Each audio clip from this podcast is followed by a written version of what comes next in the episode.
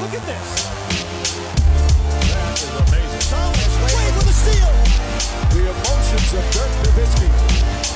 What he's always dreamed of. Hoping to have another chance after the bitter loss in 2006. Watch this play.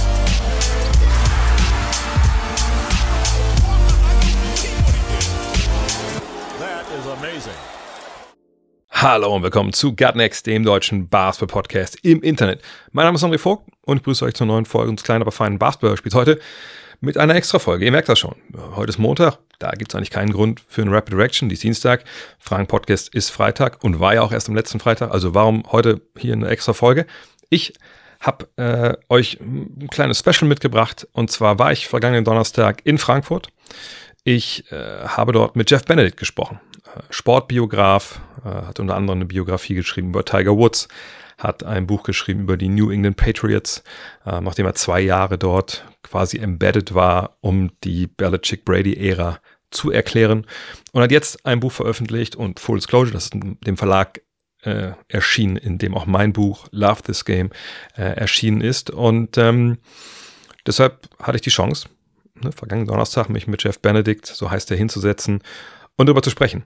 Über sein Buch, ähm, über LeBron James, äh, über die Arbeit, wie so eine Biografie äh, zustande kommt. Und ich finde, das ist so, soll ich das sagen, das ist so äh, ja, die, die höchste Liga, finde ich so als Autor. Eine, wirklich eine Biografie zu schreiben über einen Menschen, in dem Fall, wie gesagt, mit LeBron James, der ja auch unglaublich viel erreicht hat, wo unglaublich viel natürlich auch schon bekannt ist über diesen, äh, diesen Menschen und dann trotzdem neue Wege zu finden, interessante Sachen zu beschreiben, das ist schon, schon eine hohe, hohe Kunst und vor allem auch ne, die ganzen Informationen, die man findet, zusammenzubringen in ein Buch. Ich glaube, es sind knapp 500 Seiten, wenn ich mich jetzt richtig erinnere. Das hat einfach Spaß gemacht, mit Jeff Benedict zu sprechen und die werde ich jetzt hier ne, im freien Kanal ja, so more or less äh, die erste Hälfte äh, finden dieses Gesprächs. Ähm, da reden wir über, ja, wie so ein Buch entsteht, wie er sich überhaupt dem Thema LeBron James genähert hat. Und äh, das ist jetzt frei empfangbar für alle. Den ganzen Podcast und im zweiten Teil sprechen wir dann auch viel über LeBron als, als Sportler. Wir sprechen auch darüber, über eine Sache, wo wir uns beide nicht einig waren. er sagt nämlich, dass LeBron in seiner Karriere einen Fehler gemacht hat mit einem Wechsel und wenn er den nicht gemacht hätte, hätte er jetzt schon vielleicht sechs Meisterschaften ähm, wie Jordan. Ich sag, mm -mm, nee, denke ich überhaupt gar nicht. Ich denke, er hat eigentlich alles richtig gemacht mit seinen Wechseln. Ähm, das sagt es dann im, im, zweiten Teil oder im, im, großen Podcast dann bei patreon.com slash drehvogt, wenn ihr daran Interesse habt. Und das Buch, klar, das gibt's überall im Handel. Ich kann es nur empfehlen. Und jetzt Jeff Benedict. So I'm here with Jeff Benedict, author of LeBron. The uh, LeBron biography, is it the first one? I don't even know. This, was there another one? It is the first one. Yeah. Yeah. And you already, uh, prior to that book, you published a series, that Dynasty, a book about the, the New England Patriots, and the biography of, of Tiger Woods, is that right? Yes. So you know your way around uh, greatness, I think. How come that you always like choose these, these big uh, sports icons, big sports figures like the Patriots, LeBron, or, or Tiger Woods? Well, it, first of all, in America, I think that Tiger Woods and Tom Brady and LeBron James are the three most uh, successful male athletes in this century. Uh, and also, they're probably the three American athletes that have the most global appeal. And so, uh, from a publishing standpoint, you know, there aren't that many athletes that are known around the globe. And because of their, in, in LeBron's case, in Tiger's case, their affiliation with Nike has made them a household name throughout Europe, Asia, South America, the Middle East, and of course, North America. Uh, so uh, to me, it was just a matter of trying to find a, athletes who have an appeal that's bigger than just sports. And there's a lot of people that are interested in LeBron that may not follow the Lakers or, or the Cavaliers, mm. but they've seen LeBron in, in other things. Like he, he's been involved in politics, he's been involved in fashion. You know, he's been to Milan and to Paris, and he's done the runways in New York. I mean, there, there are a lot of people who know LeBron for reasons other than basketball. And so, from purely a salesmanship standpoint, he's a very attractive character. Um, but of course, most importantly, he's he's an exceptional basketball player, um, which is why most people care about him. I can imagine that it's obviously a, it's, it's always a great topic to have like a great player or a great team or a great uh, club like the uh, like the Patriots. But with greatness of the individual comes the kind of gatekeeping. I mean, you obviously just like David Halberstam didn't talk with, with Michael Jordan for playing for keeps, you never talked to LeBron James. How hard was it to get the access you needed to tell stories that are not public domain? Because obviously, somebody like LeBron, everybody knows about the decision, right. everybody knows about all the other stuff. So, how did you get to people um, who could tell you all the stuff that's in the book that people don't know yet? That's a great question. And, and with each of these books, there's a different um, way to get there. Uh, in the case of the Patriots, Tom Brady did sit for interviews. You know, Robert Kraft sat for interviews. A lot of the players did. In the case of Tiger Woods, he was not only did he not want to sit for interviews, but he also wasn't very helpful in um, facilitating other people who might sit for interviews. LeBron, uh, I figured wouldn't sit for an interview, but I thought LeBron was um, very good about. Um, he didn't stop anybody else from sitting for interviews, and so then it becomes a question of you really have to think about um, how to get to people that um, can speak intimately about their association with LeBron. Maybe they've been a coach. Uh, maybe they lived near him at one time. Uh, maybe they were a teammate, um, a business associate who's, you know, worked with him at Nike. Um, but you're just always looking for people that are maybe one connection away from him, so that the the stories that they can give you are, first of all, they're authentic, but also they are stories you wouldn't read somewhere else. So an example would be the book opens on the night that he makes the decision to go to Miami. And the whole world knows that he made that decision. So there's nothing new there. What I wanted to do was try to get behind the understanding how that all came about because it ended up being very controversial. And so um, I went to the the gentleman who hosted LeBron that night and who set that night up, who organized it all. And the way that I got to him was through uh, someone that I had written about 15 years ago for a completely unrelated story. And they happen to be neighbors, and um, meaning they live in the same small town. And I just went to him and asked if he knew so and so. And he said he did. And I said, Would you be willing to um, contact him for me I'm writing a biography on LeBron James, and I'd like to talk to him about his role in the decision. And it was purely because that gentleman trusted the friend that I knew, and my friend trusted me that he agreed to sit down. Of course, he also had to then call LeBron and make sure it was okay with LeBron that he sat down and talked to me. And so there were lots of. Um, instances where I did things like that, the whole time it's really coming down to people trusting you that you're not going to abuse the relationship and do something that's going to embarrass them or put them in an awkward position. Um, Mike Krzyzewski, um, the, the United States Olympic basketball coach and the former coach at Duke, um, I wrote a cover story about Coach Krzyzewski uh, for Sports Illustrated 15 years ago, something like that. It was more than 10 years ago. When I started the LeBron book, I knew that Coach K was someone that would be really important for me to interview because he coached LeBron for eight years in the international game.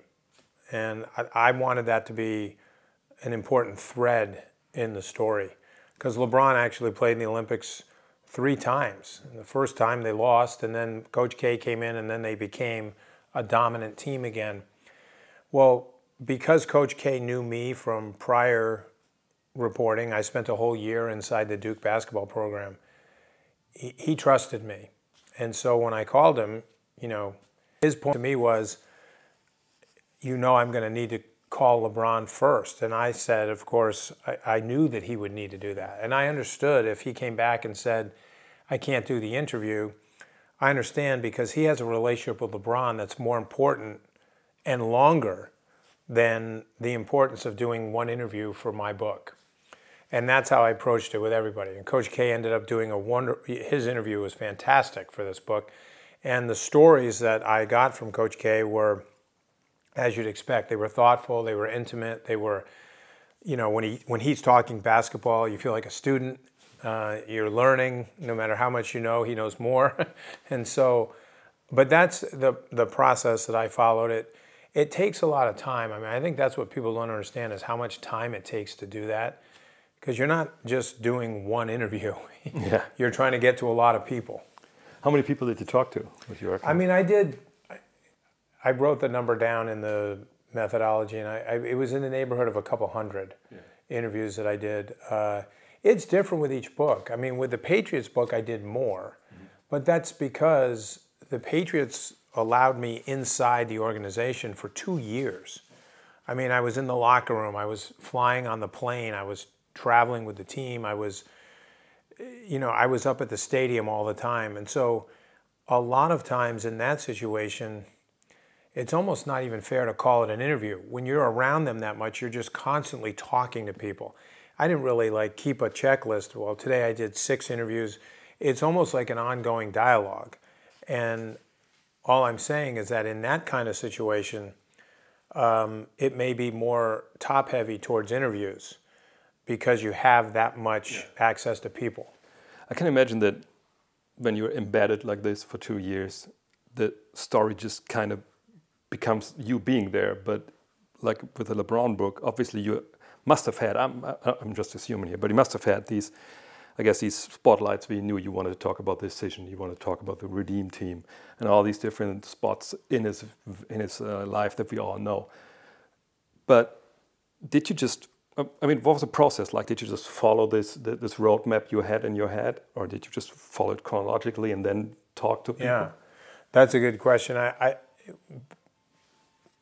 basically one of the things that I do um, for just about every book, but especially on a biography like this, is construct a timeline of the subject's life, no, no matter who it is, right? And so when when I start, I, I don't have in my mind a mental picture of where the story is going to go or the highlights of what I want to cover. Um, you know, I try to go into it with a, a blank space and, and fill it in. When you get a timeline put together, one of the things you it helps you see after doing that is where are the places that you want to zoom way down on and you know have like a wide angle and maybe spend a lot of time and where are the places you want to pull way back so for example in the lebron story i wanted to focus once i looked at the timeline created the timeline and then looked at it to me what was most interesting is his origin story and what was least interesting was his lakers years his years with the Lakers were to me the, the least interesting part of his journey. And at the other end of the spectrum was basically from when he was a little boy, um, probably through um, through maybe his third or fourth year in the NBA. Mm-hmm. That so basically the first 20 years of his life, because that's where the man is formed, right? It- he, all the th- so I spent in the book itself, as you know, a lot more time in those years because one of the things I'm trying to do is explain to readers who are interested in LeBron is how he became who he is. Watching him as a Laker break the scoring record doesn't really tell you much. Um, on the other hand, watching him and his mother go without food and wonder where they're going to sleep at night, um, or be separated for a year because he has to go live with another family, and they teach him how to do things like chores, clean your room, vacuum, sweep, uh, bathe in the morning before school, homework after school. Those things you really want to expand on that because, or like the first time when he starts to meet people who are really going to have significant impact on his life, whether they're his first youth basketball coaches, and he's for the first time he's seeing how a father behaves because he doesn't have a father. So suddenly he's around other boys his age who have dads, and they're also coaches, and he's watching how those men act as dads. And then he starts going to their house and watching how they treat their wife, how they be a husband. They're modeling for him. And he is absorbing all of it because he's watched Will Smith on television, you know, Fresh Prince of Bel Air, and that episode where he, doesn't have his dad and his dad finally comes back and he sees that and it's like that's his situation. Now he's watching fathers that are more like Bill Cosby, right? Dr. Huxtable, and he's thinking, I, I want to be more like that. Well, I, I'm thinking, if I'm a reader, I've already watched all the LeBron basketball stuff. Yes, I want to see some of that in the book. I want to see him have game five against the Detroit Pistons and, and go crazy in the fourth quarter and overtime. But I also want to see how did he become that guy? And so that's how I make those choices. I use myself a lot as the barometer because I mean I'm a big sports fan, you know, like you. I, I consume a lot of sports. If I'm reading a book, like when I read the Andre Agassi book, which was one of my favorite sports biographies ever, there's some tennis in there, but there's a lot more than tennis in that book. You really come away feeling like I know that man now. Hmm. And I think so when I'm writing LeBron or Tiger or even the Patriots, you're trying to give the reader who feels like they know this athlete from television, but now you want them to know them in a different way, in a more intimate way. What are their family relationships like? You know, what are the things that make them sad? You know, what are the things that make them angry? What are the things that motivate them? Why is someone like LeBron more motivated? He's, he doesn't need external motivation to work hard. There's something in him like Brady and like Tiger that makes him want to get out of bed every day and go to work. Most people don't want to do that. They have to be pushed to do that. LeBron's never had to be pushed to get in the gym and practice. He's, he's the, he is the most talented player, but he outworks everybody else. Why is he like that? That's a scary combination. And so those are the things I think that you if you're picking up a biography that's 500 pages long and you got to pay 32 or 40 euros or whatever it is to buy it, you need to provide the reader with a lot of information and insight that they don't know. So they come away going, that was really worth it. You touch on a very interesting subject that always kind of actually keeps me up at night when I write stories for our magazine or used to for, for a former magazine. Because on one hand, there are stories where we just explain what happens on the court and that it's very X's and O and it's very technical. And I just know, okay, when I write this, it's all about basketball and I tell them what I learned when I played semi-professionally, whatever. But this other, this biography part, we obviously try to do this as well. And I always find it fascinating when people like you write all write really a real book about a person and try to get into this person's head, especially like in this case, they haven't really spoken to the person himself or herself. How do you validate what you think the truth is? Because obviously, I, I can talk to a person and sure. he can he can judge his own actions or whatever, totally different way yes. than the rest of the world. So how yes. do you get to a point where you say, all right, I'm pretty confident that this is what happened? So this is fascinating because what I'm going to say, some people will find this hard to believe, but the truth is is that a lot of times you don't necessarily get the best truth from the subject. A lot of people, not just famous people, but most people have a hard time talking about themselves in a truly truthful way. Because when, when you're, when someone, like right now, we're not talking about me. If you were asking me questions about me, when I give you the answer, I'm thinking about how does this make me sound? how does this make me look? Right? It's just like when you're getting your picture taken. You you want to be in the best light. You want to make sure there's not a, like a spot on your face and my clothes look good. That's how people are when you interview them.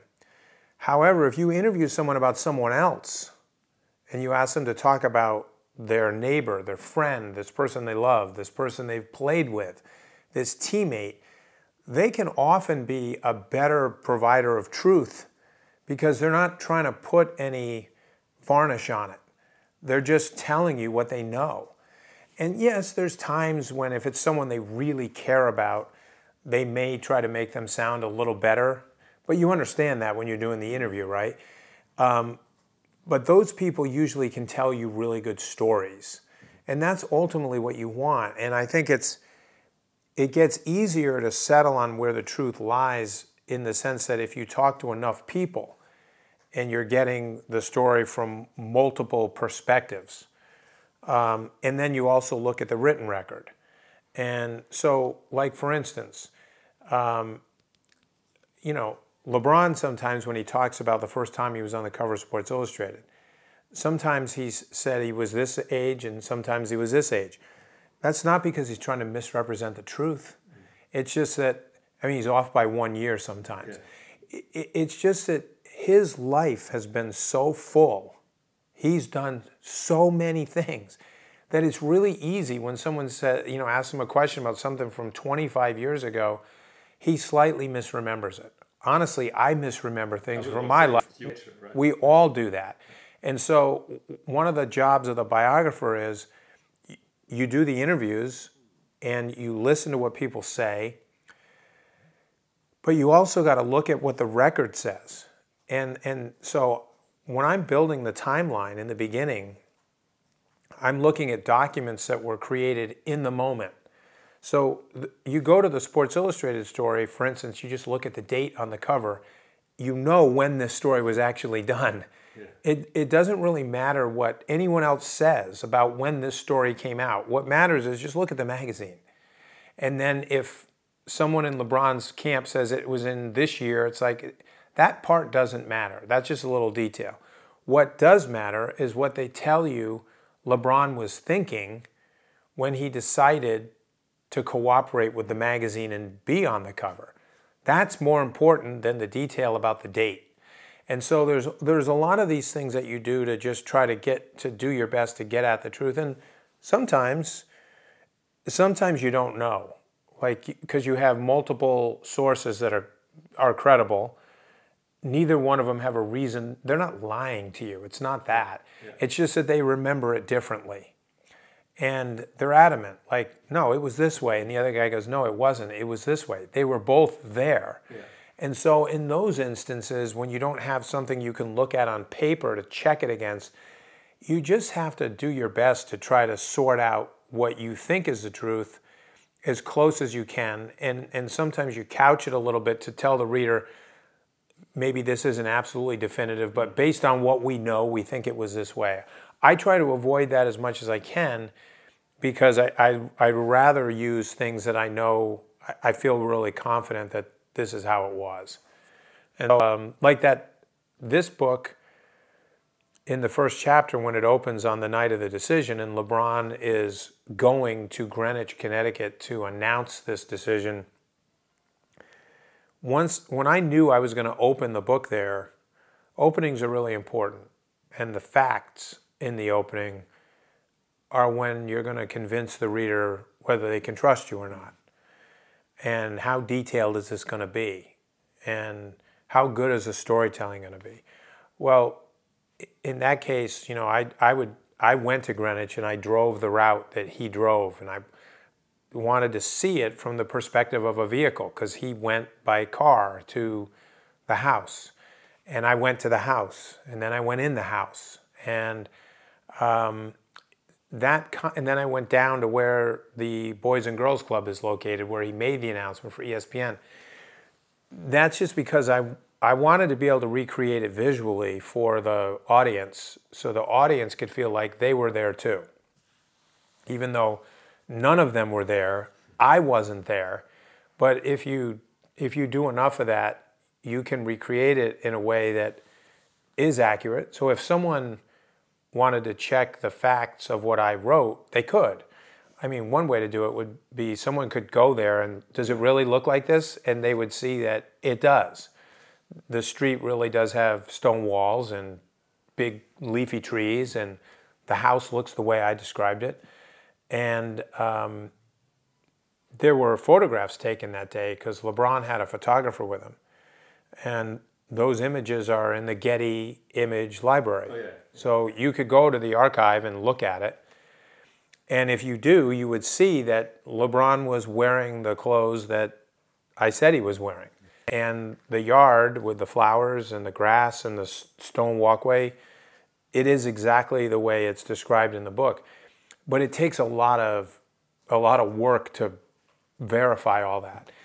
I'm just saying if someone wanted to check me, they could check it. I know exactly what you're talking about because I wrote, um, like I told you before in the, in the off, um, we wrote the story about the darkest NBA stories ever. And I don't know if you're familiar with the Hanafi massacre in, in Washington, D.C. in the 70s. It's a crazy story about rivaling uh, Muslim groups, and uh, then one Muslim group murders uh, a couple. I, I'm going to send you a link. And this other um, Muslim group was actually like sponsored by Kareem Abdul-Jabbar, who then flies there and has to bury the children and stuff. It's really it's a shocking story. But obviously that happened 40 years ago. Yeah. And that was the same thing you did. I went to Getty, I looked at the pictures, looked at old uh, archives, newspaper archives, to tell the reader this is what the house looked like. This is, you know, wh- what, what he saw when he came there and stuff. And it just, it it seems so trivial in a way, but I'm, I'm totally with you. That's just, it's just like the extra mile you have to go to take the reader there, even though you haven't been there. Uh, you already touched on trust, and I think a lot of people uh, underestimate how important it is that people trust you and tell you the stuff you need to hear in order to, to paint these pictures. But I wonder, I mean, you talk to so many people, and most of them, as you already told me, back to Ron and said, well, you know, can I talk to him? Should I talk to him? Why do you think he never talked to you afterwards, after you talked to all these people who were close to him, and you obviously earned their trust as well? Why did he never feel the urge to, to talk to you? Well, so what I would say about that is uh, I'm familiar with plenty of um, public figures who have had books written about them by other writers. And there's usually um, a couple of ways, uh, different approaches they take. One is when someone comes to them and says, Hey, this writer called me, he's writing a book about you, the subject says, Don't talk to him and, and I know athletes and coaches who have done that. Um, then there's athletes who say, I don't care. You do what you want to do. I'm not going to tell you what to do. You want to talk to him? Talk to him. You don't want to talk to him? Don't talk to him. I'm not involved with that project. Not my book. I don't care. And I would say that LeBron was more in that camp. It's more that I, I interpret that to be a couple things. Number one, he's very comfortable in his own skin. He's very confident about who he is. He has nothing to hide. He has nothing to worry about. You want to talk to some guy who's writing a book that I'm not involved with, that's up to you. There's that. Hmm. And then the other part is he doesn't need to talk to anybody because someday he may want to do his own biography, autobiography. I think he's less likely to do that than potentially do a film someday. I think LeBron is more visual, and he's proven that. He has an interest in documentaries, he has an interest in movies, he has a production company. And so, my sense of it is no reason for him to talk because if he has something to say, he'll say it on his own platform and not say it for someone else. And by the way, like one other thing where I don't think LeBron is unusual is I know plenty of very famous, successful people who don't read the books that are written about them. They, they're just, they got enough going on in their life that they're not going to stop and read what, what someone else has written. I don't think that's an insult. It's just an indication that their life is very different than most people's lives. Like I, I, I know someone, a close friend, who, who said he, he, he just couldn't imagine if someone wrote a book about him that he wouldn't read it. He said, "Of- I, the first thing I'm gonna do is read the whole thing. And I was yeah, but you gotta understand, like, these guys are not like most people. they've had very different life experiences. And so they've had people writing stuff about them their whole life. And they're busy guys. Do you re- regret that in any way they didn't he didn't talk to you? No, no, because I think a lot of times it, it, it really is different with each person you're dealing with. But I think in LeBron's case was probably better doing it this way. Um, and I would say the same thing about Tiger. And Tiger and LeBron are very different guys. Um, but I think it was it was better from a biography standpoint to, for it to happen the way it happened for me. The Patriots thing was different, and and I would say that would would not have been as good of a book if I didn't have the cooperation. But that's because I was writing about a team, and in order to really understand how that, yes, I could have done it the hard way, and tried to get to this guy and this guy and this guy, but to get to the epicenter of that story, I just felt like I need the owner. I need the guy who owns the team. You know, because he never talks to anybody. And I, I really need to understand it from the top down. And so I would have been that would have been a different book if if I hadn't had the access to the owner and then as a result the rest of the organization.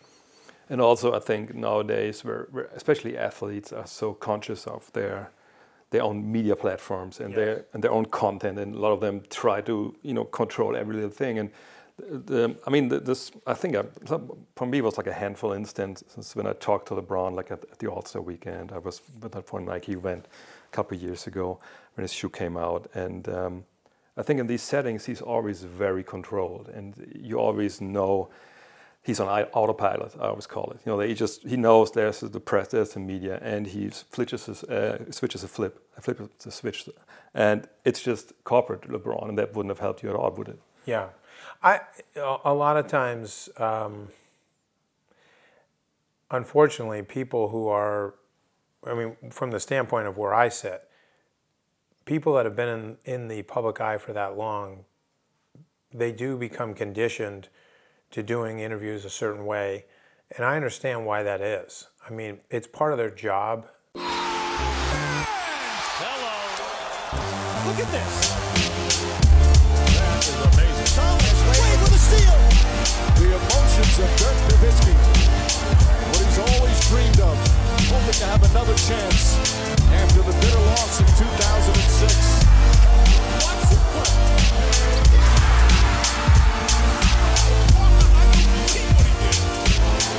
That is amazing.